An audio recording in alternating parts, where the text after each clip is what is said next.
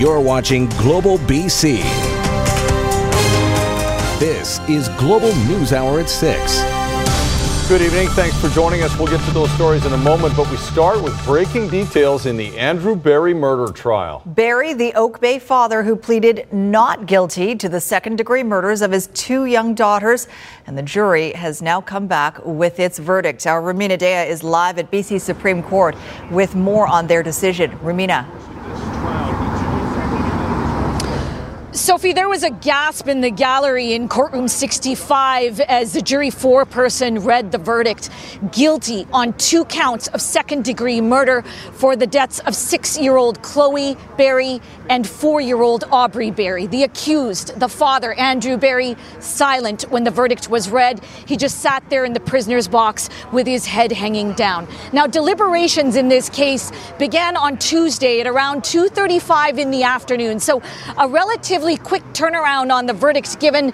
This case has lasted 5 months with 56 witnesses. Now, Berry was accused of killing his two daughters, 6-year-old Chloe and 4-year-old Aubrey on Christmas Day 2017. Crown had argued that he hated his ex and he hated his mother. He had no job, no money. He didn't even have hydro at the time. And he was about to lose custody of the girls, so he killed them and then tried to commit suicide. Now, Berry repeatedly said that he was innocent during the trial. He said he loved his daughters and that he didn't do it. He said that he was attacked and he was stabbed in his suite on Christmas Day. So, what happens next? As far as second degree murder goes, it's an automatic life sentence. The issue is eligibility for parole. It's 10 to 25 years. So that will be discussed by counsel at a sentencing hearing. We're waiting to find out when that date will be. Sophie. All right, guilty on two counts of second degree murder. Rumina, thanks for that. Now, BC's justice system causing some new heartbreak and frustration tonight, and a growing number of voices are calling for change. The anger stems from perceived lenient sentences, the latest handed down today to a chronically bad driver who killed two women in a high speed crash. Ted Chernecki reports. As family and friends gathered outside Surrey Provincial Court, what they wanted for a sentence and what they expected were two very different things. Honestly? Yes. I'm hoping for 10 years. The courts heard how 26 year old Nicholas Carvanieris was one to vent his anger by driving fast. On the night of November 3rd, he jumped into his Jeep Cherokee in pouring rain around midnight, lost control, and crashed into a Ford Escape, killing 50 year old Sarah Dillon, seriously injuring two others in the vehicle, one of them, 19 year old Paige Nagata. She died 15 days later. I wake up every morning thinking of my daughter. Her picture's on my fridge. Every day I give her a kiss and I talk to her. How's it going today? Can I tell you about this? It is really, really devastating for all of us. It's just devastating. Um, and, you know, when you ask me about sentences, I guess I would ask you tables were turned. What would you think? Deterrence and denunciation, two words heard repeatedly as Justice Patricia Stark handed down the sentence. She noted that in the five years prior to this crash, Carvanieris had seven speeding tickets, two 24 hour roadside suspensions, two three month suspensions, was caught running a red light, and distracted driving. His sentence 20 months in jail, realistically 15 served, three years probation, a five year driving prohibition, and 240 hours of community work. Five months per death per injury is a ridiculous sentence. And we continue to see this over and over and over again. In Canada, new sentences are based on older precedent setting cases. It's difficult for the courts to hand down a stronger sentence, one that actually does deter and denunciate behavior. Decisions which deviate dramatically from those uh, parameters are, are often easily overturned to the courts of appeal. Because the sentences have been so low, it becomes future case precedent sentencing for future cases. Ted Chernecki, Global News. Well, almost two decades after the disappearance of Angel Fair, RCMP announced today her boyfriend has been charged in her murder. Fair was last seen by her daughters in Abbotsford in April of 2000 when they had Easter dinner together. Afterwards, she left with her boyfriend, Trent Larson, for their home in Kamloops. She was five months pregnant at the time, and she was never seen again. 11 days ago, Larson was arrested and is now charged with one count of second degree murder. This past weekend, at a rural property just outside of Hundred Mile House, Angel's body was located. We would like to extend our sincere gratitude to the owner of that property, who is completely unrelated to this crime. He not only cooperated with investigators, but assisted by providing equipment to aid in the recovery of Angel's body. Shocking testimony today from police at the double murder trial for the man accused of killing a Vancouver couple. Rocky Rambo Waynam Cam has pleaded not guilty to two counts of first degree murder in the deaths of 68 year old Richard Jones and his wife, 65 year old Diana Ma Jones. Rumina Daya has more on the violent details emerging and again a warning they are disturbing. Chilling testimony from the first veteran Vancouver police officers on scene who said they saw a knife and hatchet outside the victim's home. Then the bloody footprints on the back steps. The first signs of the catastrophic scene to come. With his semi automatic rifle drawn, Constable Peter Swan testified the warning was given. Vancouver police, anyone in the residence, we didn't know what we were going into. Swan told the court there was so much blood on the floor, he slipped. After clearing the kitchen and living room, Swan said he came to the bathroom. The door closed. He could hear water running, then he entered. I was overcome with the steam, blood in the bathroom. My first observation was what appeared to be the outline of a human body. Swan said he forcibly opened the shower stall door. Then I observed two bodies, male and female, in the shower. Hi, Mr. Norton. Can we talk to you about your testimony? No? Darby Norton rented a room to the accused, Rocky Rambo Waynam Cam, three months before Diana Ma Jones and her husband Richard Jones were found dead in their home September 2017. The rental home just a two minute drive from the victim's house. Norton told the court Cam is originally from Hong Kong. He has an economics degree from a university in Alberta. He moved to Vancouver for work. Norton went on to say he never saw Cam drinking or doing drugs.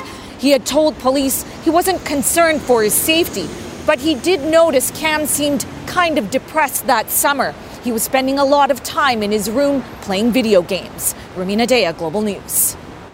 A United Nations gang member has pleaded guilty to his role in the conspiracy to murder, murder a rival gang member. Ten years ago, Kevin LeClair, one of the highest ranking members of the Red Scorpions, was gunned down in the parking lot of a Langley shopping mall. 38 year old Kreshnik Ismailaj was arrested in Ontario last year and pleaded guilty today. He's one of several people arrested and charged in connection with LeClair's murder. On the eve of a public inquiry into money laundering in BC casinos, there are questions tonight about the current status of two key executives at Great Canadian Gaming the architect of the casino operator's VIP program and the executive in charge of corporate service and compliance seem to no longer be a part of the company's leadership structure. John Hua has more on how crucial their testimony might be at a public inquiry. Months before the Cullen Commission's public inquiry shines a spotlight on money laundering in BC casinos, a major shuffle seems to have been made at Great Canadian Gaming. I'm looking at who's in those positions, and you want to see continuity. At the end of 2018, Great Canadian had 11 members on its leadership team. Walter Soo, the executive VP for player and gaming development, Patrick Ennis, VP of corporate security and compliance. Those two now noticeably gone. The responsibilities seem to have been assumed by former COO Terence Doyle and others brought up to the executive table. And you want to see the people who were responsible for that appearing at public inquiries and giving evidence. We asked Great Canadian Gaming three questions Where does Soo and Ennis fall in the shuffle? And if ties were severed, what were the reasons and exactly when did it happen? Well, Great Canadian responded saying it would not comment on personnel matters and would not answer any of our follow up questions. Walter Soo started as a dealer and worked his way up over more than 30 years. He's been described as the architect of high stakes gambling and attracting VIPs from overseas. I know Walter Soo, but I did not interview him for the report. Some saw not interviewing Soo for the BC Commission German report as a missed opportunity. Global News later discovered the author and Soo both serve on the board of directors of the Richmond Oval. German denied any conflict. You can't get anywhere on money laundering in casinos if you don't have full disclosure from the people who designed and implemented the VIP gaming program. There isn't a square inch in the casino that doesn't have a camera over it. Patrick Ennis was Great Canadian's defense against criminal cash, in charge of implementing the company's anti money laundering measures. Those would be very crucial individuals in unpacking the entire issue. Neither Soo or Ennis have been accused of any wrongdoing, but served key roles in the casinos. German found were unwittingly used as laundromats for dirty money. While both of the former execs no longer seem to be registered to work in BC gaming, those who will be watching the Cullen Commission closely say they must be on the witness stand. John Hua, Global News. Dog owners in Richmond are on alert after a report of tainted meat found in a popular park. City bylaw investigators went to Woodward's Slough Dog Park on Dyke Road, just west of Number 4 Road, where the meat stuffed with sewing needles was apparently found. And while the city is unclear at this point if the claim was legitimate, they're giving a heads up to dog park users to be on the lookout. While the sale of single family homes and apartments has slowed in recent months, one local rental building specialist says he's seeing a substantial uptick in the number of apartment buildings hitting the market. Aaron MacArthur explains why industry experts believe the rent controls brought in by the province to help renters might actually end up having the opposite effect. This apartment building in South Granville is up for sale. So's this one. And this one too. In fact, there are half a dozen buildings within a six block radius looking to sell. Real estate agents who work with large multifamily sales say there's been an onslaught of owners hoping to unload. The mom and pop owners, uh, many of them immigrated to Canada in the 60s. They built the buildings. Uh, they don't have large cash reserves, and many are unable to keep up with the repairs and maintenance. Rental apartment building owners are facing challenges. Restricted from redeveloping and lacking the capital needed to renovate, many buildings are still taxed at a level owners can't afford. You can't redevelop it, but you're getting assessed on the basis of highest and best use. I mean, the, the, there really is an element of unfairness there. Government's not doing landlords any favors either. In the city of Vancouver, it seems every purpose built rental gets intense scrutiny, like this project on Granville, where approval is far from guaranteed. We don't need more condos. We need purpose built, safe, secure rental units for people. Um, but if we don't say yes to supply and get more going in the market, we're not going to help increase affordability. A recent report suggests Metro Vancouver needs as many as 20,000 more rental units immediately just to ease the rental housing crunch. The reason we have a rental housing crisis is because we have persistently low vacancy rate. And so the real solution to this is let's build a ton of new, secure, purpose built rental housing. I mean, this is not rocket science. Every time a building changes hands, the greater the chance it might be bulldozed, and more affordable rental simply disappears. Aaron MacArthur, Global News. And meantime, BC's speculation tax is seeing its first major legal challenge. A group of homeowners claim the tax unfairly targets residents who split their time between two homes. Jill Bennett has more on who's behind the lawsuit and the support they're drawing.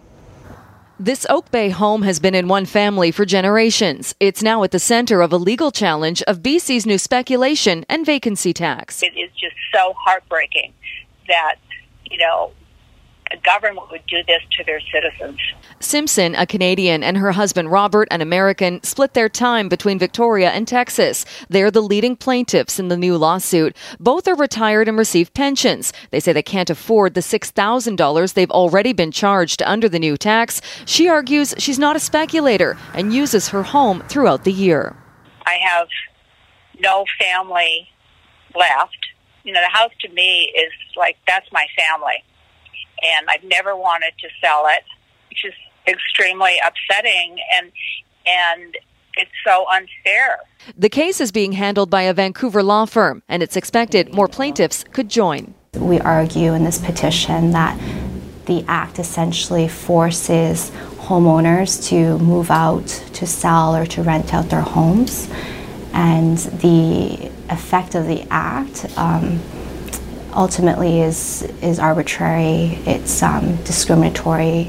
But the provincial government argues the tax is a success, saying most British Columbians are exempt. As for the lawsuit, as this case will likely be before the court, it would be inappropriate to comment on the specifics. I can say that as with any tax measure, ministry staff worked closely with legal experts to ensure the tax would be lawful.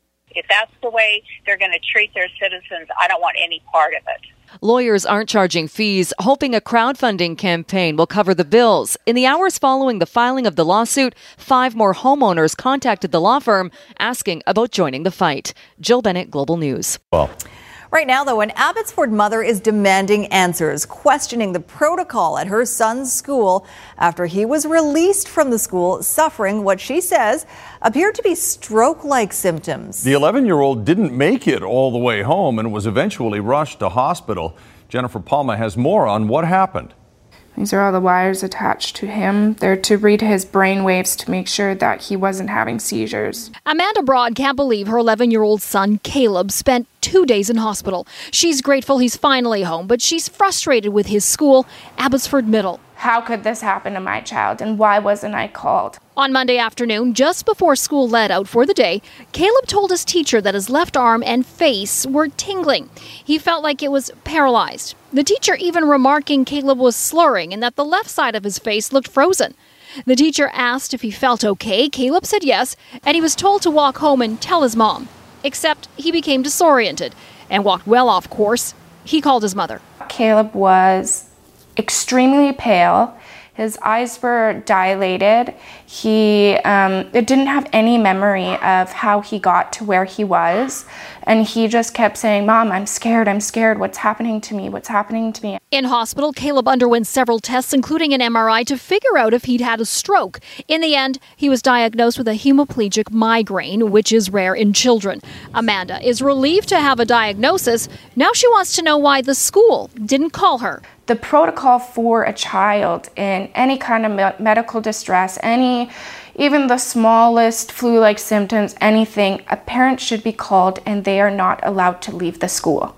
The Abbotsford School District says it's aware of the incident and that it's working with school administration to make sure that policies are followed. Caleb is recovering at home, but he wants to go back to school. Amanda will be meeting with school officials. I definitely don't want to see any repercussions to this teacher. I just want to know that school policies are followed and parents are called. Jennifer Palma, Global News, Abbotsford. Millions of people around the world, including here in BC, are expected to gather in the streets for tomorrow's global climate strike. The largely youth led movement is certainly gaining momentum. Organizers haven't set attendance targets, but given the new endorsement and support of several school districts around the province, the turnout could be huge. In an unprecedented move, students are being excused from classes in order to take part. It's not only being applauded by students, but many teachers as well. Having our students out there taking the reins, taking the lead, and calling on us, it gives us them hope, and I think it can bring change. Now, while marches will be held across the country, climate activist Greta Thunberg will be in Montreal to give a speech and participate in the march there. There is no doubt tomorrow's climate action strike will be an unprecedented event. But then what?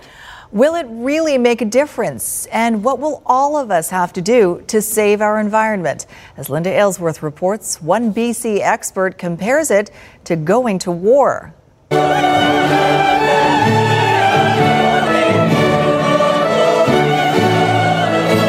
It's more than an impromptu concert at the Vancouver Library. It's a flash mob by musicians for climate action. I'd like to think about um, our kids, the grandkids, the future generations across the world. This week in Canada and around the world, people are uniting and speaking out in very public ways to save the planet. I'm actually quite excited about it. There's a level of energy and optimism seen now that I have never seen with respect to climate action before, and I've been uh, studying protests for three decades. Leading the way, the world's youth, who have found an eloquent and passionate leader in 16 year old Greta Thunberg. Right here, right now, is where we draw the line. But it's not just Greta, it's the, the big difference is the vehicle that she's discovered, these school strikes. And also, it's the, I think it's really the power of youth. We're facing the extinction of our species. We need to do something. But what? Professor Hoberg compares what's required to ramping up for war. We really do need to get all organizations, government, industry, civil society working together to drive this change. Whether or not that happens depends on what we do on election day. Those kids all have parents and older relatives, and I'm quite sure that a lot of them are going to be influenced to vote differently than they would have been otherwise because of the power of the student movement. Not only vote, but hold politicians accountable. It is a grand social project. It's we, there's actually lots of reasons for optimism. Look at those kids and feel the optimism and the urgency and act on it. Linda Aylesworth, Global News. The environment was high on the campaign agenda of Justin Trudeau today, but the Liberal leader was squarely in the crosshairs of Conservative leader Andrew Scheer. Global Shalima Maharaj wraps up the day's events. Mr. Trudeau, you are unfit to lead. At an appearance in Liberal leader Justin Trudeau's Montreal riding of Papineau, Andrew Scheer took aim, promising a judicial inquiry into the SNC Lavalin affair. The measures I've announced today, and others I will announce later in the campaign, will safeguard our democracy against the whims of sleazy and unscrupulous politicians. In BC, NDP leader Jagmeet Singh responded to Scheer's calls for an inquiry. It's something that I've long called for. Singh is also pledging to be there for families stressed by unaffordable housing. Families that are in in a situation where they might lose their housing because they can't afford to pay the rent. We're going to provide them with supports. Our plan will literally lift up 500,000 families and we'll give them up to $5,000 of support. Justin Trudeau literally paddled to the podium for his first appearance of the day, where he committed to safeguarding a quarter of Canada's oceans and a quarter of Canada's land over the next six years. We must. It is an essential part, not just of protecting biodiversity, not just of fighting climate change, but of also ensuring that future generations have the opportunities that we've had growing up. The Green Party's Elizabeth May remains adamant that if elected, her party would cancel the $13 billion Trans Mountain Pipeline extension, funneling funds instead to a national grid strategy. Then we'll have the 10 to 13 billion dollars for a different non-budgetary transaction, working to establish a Canadian grid strategy to get renewable, decarbonized electricity from one part of this country to the other. Shalima Maharaj, Global News. The red carpet is rolled out tonight for opening night of the Vancouver International Film Festival. Meteorologist Kristi Gordon is downtown at the center, stargazing. A big night uh, tonight, Kristi, and an important couple of weeks for Canadian film. It sure is, Sophie. We have uh, well, films from all across, uh, the international films from all across the world. I want to introduce you to uh, um, Curtis uh. I knew I was going to stumble on that. I apologize, but he's the associate director for uh, the uh, programming here at Vancouver International Film Festival. This has been a major program that you put together and an exciting night tonight. It really is. We're here at the Center for Performing Arts. We're going to be screening Atom Egoyan's Guest of Honor. Uh, Atom's been a guest of this festival so many times before, so we're very fortunate to open with his latest film, and uh, also, you know, uh, having such a large Canadian program here as well. Atom is a great ambassador for, for Canadian cinema. So we were talking films from all around the world. Tell us about what people can also see here. Yeah, uh, films from 70 countries, 200 features, 130 shorts. On top of that, we have a Films Plus program that lets people see things like the Song Exploder podcast with Chuck D talking about the recording and writing of Fight the Power, as well uh, on on cinema at the cinema live uh, which is a adult swim comedy series there's going to be a live episode of that at the playhouse next weekend uh, we have creator talks directors master classes um, all sorts of information that can be found at viff.org so So not just films, all sorts of things outside of films, and it's over the next 16 days. You can go to viff.org. Thank you so much, Curtis. Thank I you. really appreciate you. see the movies Yes, uh, we will. All right, back to you guys. All right, say hi to Curtis for me. I went to high school with him. Yeah, Sophie says hi. Oh yeah. We were presented with the most graphic evidence yet that the President of the United States has betrayed his oath of office. It's a disgrace to our country. It's another witch hunt. Here we go again. The war of words over that phone call between Donald Trump and the president of Ukraine is reaching a fever pitch tonight with new developments on two fronts. The release of a whistleblower's complaint about the call and acrimonious testimony before Congress by the acting director of national intelligence. A presidential abuse of power and a cover up. Those are the allegations at the heart of the whistleblower complaint. Congressional investigators released today, just before Acting Director of National Intelligence Joseph Maguire began three hours of contentious testimony. Did you ever speak to the president about this complaint? My conversations with the president, because I'm the director of national intelligence, are privileged. The whistleblower accuses President Trump of using the power of his office to solicit foreign interference in the 2020 U.S. election, citing a July phone call when the president asked Ukraine's president to investigate Democrat Joe Biden and his son. President Trump attacking the allegations and the whistleblower. It's a disgrace to our country. My call was perfect. The president yesterday of Ukraine said there was no pressure put on him whatsoever. The complaint also alleges that White House lawyers were concerned President Trump had abused his power, and it accuses the administration of trying to lock down evidence by moving a transcript of the Ukraine call to a high security server. Acting DNI Chief Maguire under fire today for first taking the complaint to the White House instead of Congress. I was endeavoring to get the um, executive privilege concerns addressed. The White House did not, did not direct me to withhold the information. Republicans calling the hearing a political stunt, zeroing in on the fact the whistleblower didn't directly witness the alleged acts. I was told that, and I learned from multiple U.S. officials that. In other words, all of this is secondhand information. But House Speaker Nancy Pelosi seized on the allegations of hiding evidence. This is a cover up. Believing Democrats now have compelling new evidence as they begin their impeachment inquiry. Alice Barr, NBC News, Washington. Nearly seven months since the Boeing 737 MAX was grounded, the U.S. National Transportation Safety Board is now recommending urgent changes before the jets are allowed to fly again. After two fatal crashes and 346 fatalities, the NTSB says Boeing underestimated the panic and chaos inside the 737 MAX cockpit when multiple alerts and alarms warn of immediate danger.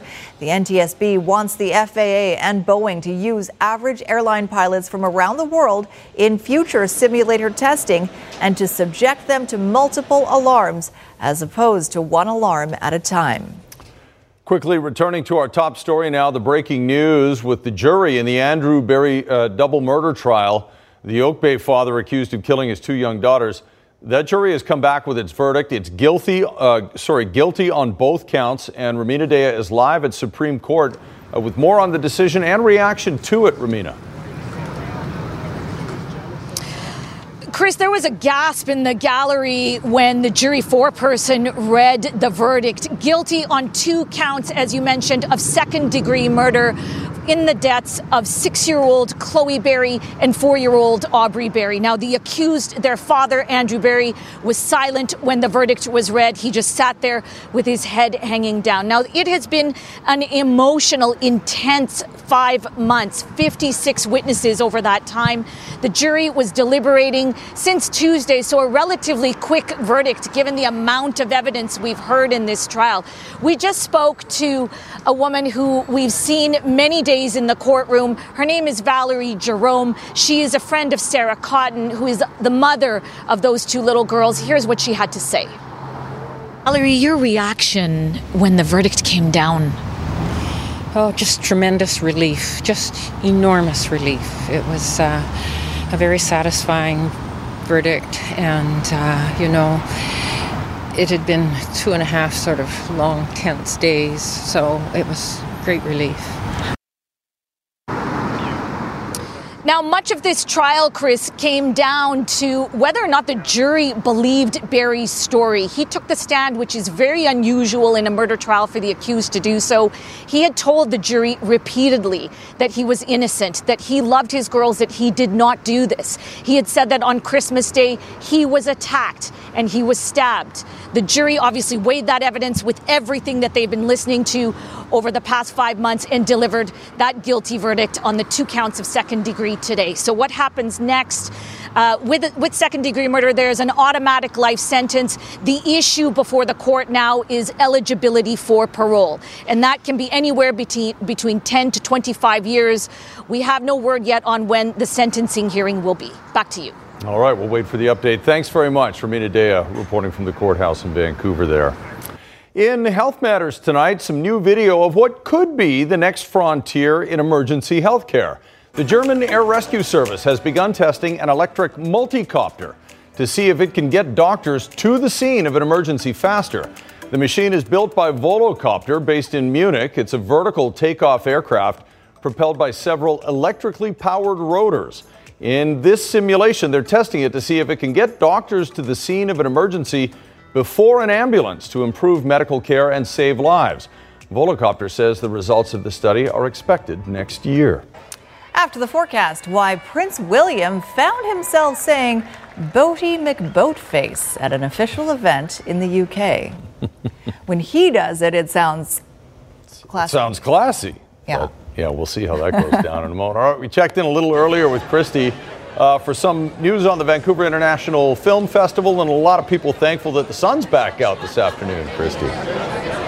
That's exactly right. It's actually pretty nice downtown here. The sun has come out for the remainder of the day today. Behind me here, Phillip Youmans. He's the uh, director, writer for Burning Cane. Lots of famous people coming down this red carpet for the opening night here at Vancouver International Film Festival. Let's talk about the sunset, though. It will set officially at 7.03, but look at that. Tremendous as the sun is setting with the blue sky there, turning yellow and uh, oranges. Now, we did have gusty winds, quite a lot of waves out on the water right now with gusts in the 50 to 60 kilometer an hour range. Now, we are expecting the gusty winds to continue, not only here across the south coast, but all across the province right through tomorrow. And as we talked about, possibility for snow. Freezing levels will drop tonight through the weekend. Potential for snow on the Coquihalla Connector, Highway 3, all the way along. Don't drive those highways without the right tires. You need to have snow tires, especially if you're north of Worcester, also, because look at the band that's going to move into the Chilcotin region. And we're talking about the potential for snow even over lower terrain. Throughout the day tomorrow, that freezing level will continue to drop. So across southern BC, there is a chance we could see some snow, especially into Saturday morning for lower elevation snow. Fernie, we're talking about you. Princeton as well. There's your forecast for your Friday. So a chance of showers with snow over higher terrain, but we will see uh, that change as we head throughout the day on Friday. Sunshine uh, all day, all weekend long, except cool at night. Back to you guys. Right. Good looking long range forecast. Thanks, Kristi. Prince William and Kate Middleton helped rename a British ship today. Not something that usually makes news, but this is a ship that generated worldwide headlines just a few years ago. You might remember the British government held an online poll to name its new polar research vessel, and the winner was Boaty McBoatface. But the government decided to rename the ship Sir David Attenborough instead after the famous naturalist. All of it leading to today's unusual ceremony. It is my immense privilege and relief to welcome Sir David Attenborough, rather than Boaty McBoatface, to speak. The icebreaker will be run by the British Antarctic Survey with 30 crew members and up to 60 scientists. Sea trials will begin in March of next year. And the name, Boaty McBoatface, it actually goes on a little research submarine vessel. So Oh. there is a seagoing vessel that will be Right. called Boaty McBoatface. Because we have new ferries coming, we've got a new sea bus, like we've got vessels that need names. that need names. Just in True. case. How about Bryan Ferry? That's a good That's one, a good actually. Yeah. For you- you old music. Yeah, for you old Roxy music fans. Squires here with sports. The season, the hockey season is upon us almost. Well, yes. Ne- oh, what's Oc- I always ask you, when's October 2nd? Uh, That is- next Oh, I- Tuesday? Tuesday? I never Wait. know what date it is. I just know the month and the season. Wednesday. That's all, right, all I'll know. Next Wednesday. Okay. Uh, tonight is the uh, final preseason game for the Canucks. Elias Pettersson will play in this one. He will start on a line with Josh Leivo and Micheal Ferland. I think Ferland might be a first liner this year with uh, Elias Pettersson, add some grit. The second line will be centered by Adam Gaudette, who has been very good in the preseason. Good enough to stay away from Utica? Well, we'll know soon enough. Jake Virtanen is out there tonight, but it looks like he will start on the fourth line. All right, Canada's first game at the World Cup of Rugby, and it was most forgettable against Italy. And right there, Abraham Steyn, watch him just run, and I do mean run over the Canadians to give them an 8 0 lead in the seventh minute. Then, Dean Budd. In the early stages of this game, 10 points to the Straight through. Canada's tackling was atrocious through the entire game. And here, talk about a missed opportunity. Matt Heaton, just hold on to the ball. That's all you got to do. Oh. Down it goes. A try lost right there. 17 0 at halftime for Italy. And the Italians basically ran away from the Canadians in the second half. Mattia Bellini, this is another try. Now it's 36 to nothing. Canada's try was by Andrew Coe. You might as well show it, just so you know that they did know their way to the end zone. It was a nice run, uh, too. It was a nice run. Just a disappointing start because they're in a very tough group. And their next game, chances of beating New Zealand, pretty thin after losing 48 7 to Italy. The World Indoor Lacrosse Championships are going on at the Langley Event Center. What's so surprising to the casual observer is there are 20 teams in it from places like Costa Rica and Scotland and Hong Kong, just to name a few. Canada might dominate the game, but more are playing it around the world. And again, playing the top of the short man. And there's a shot and a goal from Dan Smith into the top corner. Lacrosse was invented in North America, and that's where the powers of the sport remain. Canada, the USA, and the Iroquois Nation, which are American and Canadian players of First Nations heritage, are in a class of their own. In the four previous World Indoor Championships, Canada's won the gold medal every time. They've never lost a game, and they're on track to win another gold in Langley. But there are 17 other countries represented, and many who are just getting started in the sport like Austria.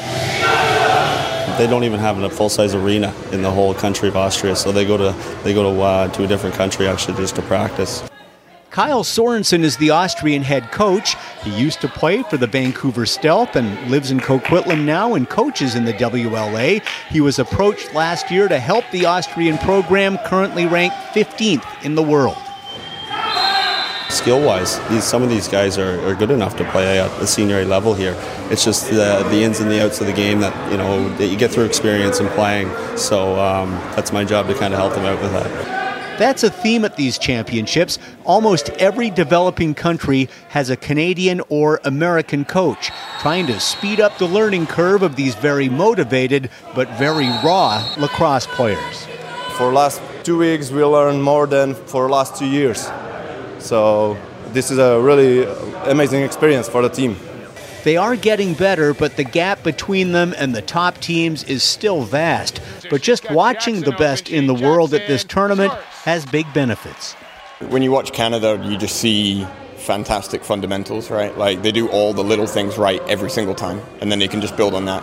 When you watch guys like the Iroquois, you just see the flash, the flair, and like the love for the game, which is a lot of fun. It's like amazing amazing. They, they were like born to play lacrosse. Uh, for them, it's so easy to like pick up the ball, to shoot the ball, to score the goal. Here's Dobie, scores into the top corner. What a shot!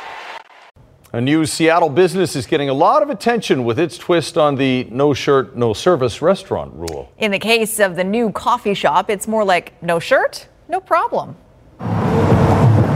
A new business is creating a buzz on Broadway. Yes, I think this is a perfect location. The slogan says it all. Hot guys serving hot coffee. Hot guys serving hot coffee.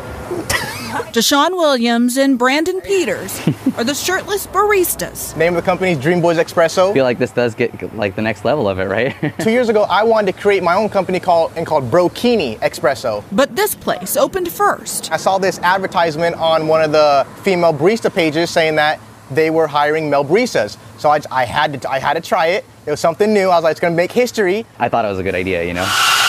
They've been here less than a week and already have regulars. This is my favorite one. He's a, he's a hottie. There's even yeah, the been a few curious caffeine seekers from far away. Bellingham. Willing to make the drive. For these guys. A coffee run 90 miles from home. We saw it on Facebook and we're glad that it's just not a bikini hut. They're steaming up orders and posing for pictures. Thanks for coming out, guys. At a coffee stand, I've always loved ice mochas. creating a lot of conversation on this corner. Very good. Thank you, thank you. I appreciate it. You know, we make good, we make good drinks too, guys. We make good drinks too. A lot of people question about that. They're, they're- they're like, hmm, do can guys make coffee? Yes, we can. We can. I feel like it, it might be hazardous because you're working with very hot liquids mm. Absolutely. Never cook without and your shirt steam, on. right? Bad idea. I, I would work there if I got to keep my shirt on. But you would still wear the bow tie. I, I did say I once in Florida in the 80s, I walked into a donut shop with a friend, and it was a topless donut shop. It was quite famous in Florida. We didn't know it. Like, it's no longer men around. Men were topless or women were topless? Women. Everyone. Oh. Everybody was topless. Well, except for me. I'm not sure that place would still be open, but you never know. No, no, I think it's uh, done. Happy birthday, Janie Poo. I'll be home for cake soon. Happy birthday, Jane.